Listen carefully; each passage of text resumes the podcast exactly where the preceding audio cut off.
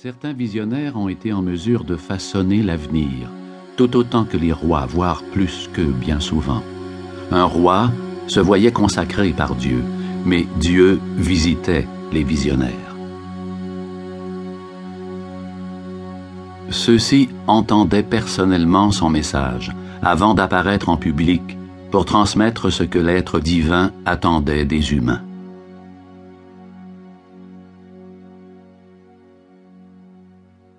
La situation complexe dans laquelle ont été plongés ces visionnaires me fascine. Très rares sont ceux qui désiraient avoir un tel pouvoir sur les autres. Dieu les a sortis du confort de leur quotidien et a guidé leurs pas.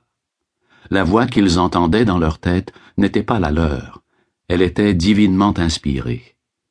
D'un côté, ce devait être terrifiant. Dans un monde où l'on donnait des martyrs en pâture aux lions pour le spectacle, où l'on crucifiait des saints à titre d'ennemis de l'État, et où on protégeait jalousement les anciennes religions, la voix de Dieu pouvait être une condamnation à mort. De l'autre côté, l'expérience du divin menait à l'extase, comme en témoignent les poètes mystiques de toutes les sociétés qui ont vécu une histoire d'amour avec le divin. Ce mélange de ravissement et de tourment est la semence de laquelle a germé cet ouvrage. Dieu est un mot creux, sauf dans l'expression que lui donnent les révélations de tous les saints, prophètes et mystiques de l'histoire. Ils ont planté les graines d'une spiritualité vécue comme une expérience directe, et non comme une question d'espoir et de foi. Personne ne peut dire que Dieu se révèle d'une seule et même forme pour livrer un seul et même message. C'est plutôt le contraire. Étrangement, les révélations peuvent être à la fois divines et contradictoires. Pourquoi Dieu ne dit-il pas simplement ce qu'il pense, en laissant sa parole se propager à tous les peuples du monde? La contradiction des messages sacrés naît de nos propres limitations. Disons que Dieu est infini. L'esprit humain n'est pas conçu pour percevoir l'infini. Nous percevons ce que nous sommes prêts à voir et à connaître. L'infini se révèle par fragments, variables d'une société à l'autre, d'une époque et d'une mentalité à l'autre.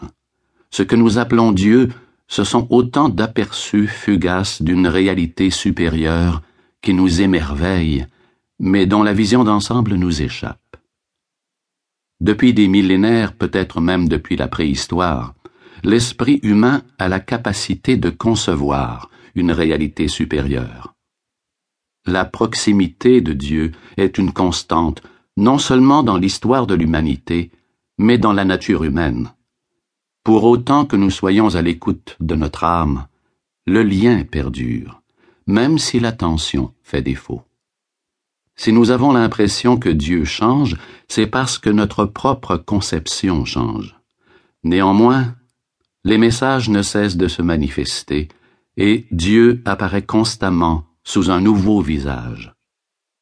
Dieu répond à notre besoin de nous connaître nous-mêmes, et à mesure que la conscience évolue, il évolue aussi. En ce moment, quelque part dans le monde, quelqu'un se réveille en pleine nuit et entend un message mystérieux qui semble provenir d'une autre réalité. En fait, il doit se produire bien des visites de ce genre chaque nuit, et ceux qui se lèvent pour annoncer ce qu'ils ont entendu forment un groupe hétéroclite de fous, d'artistes, d'avatars, de rebelles et de saints.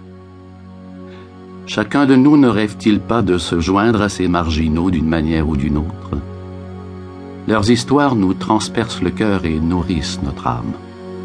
Les leçons qu'ils ont apprises ont mené le genre humain sur des voies inexplorées. Pourquoi alors ne pas quitter les rails du quotidien pour les suivre? Deepak Chopra, avril 2012.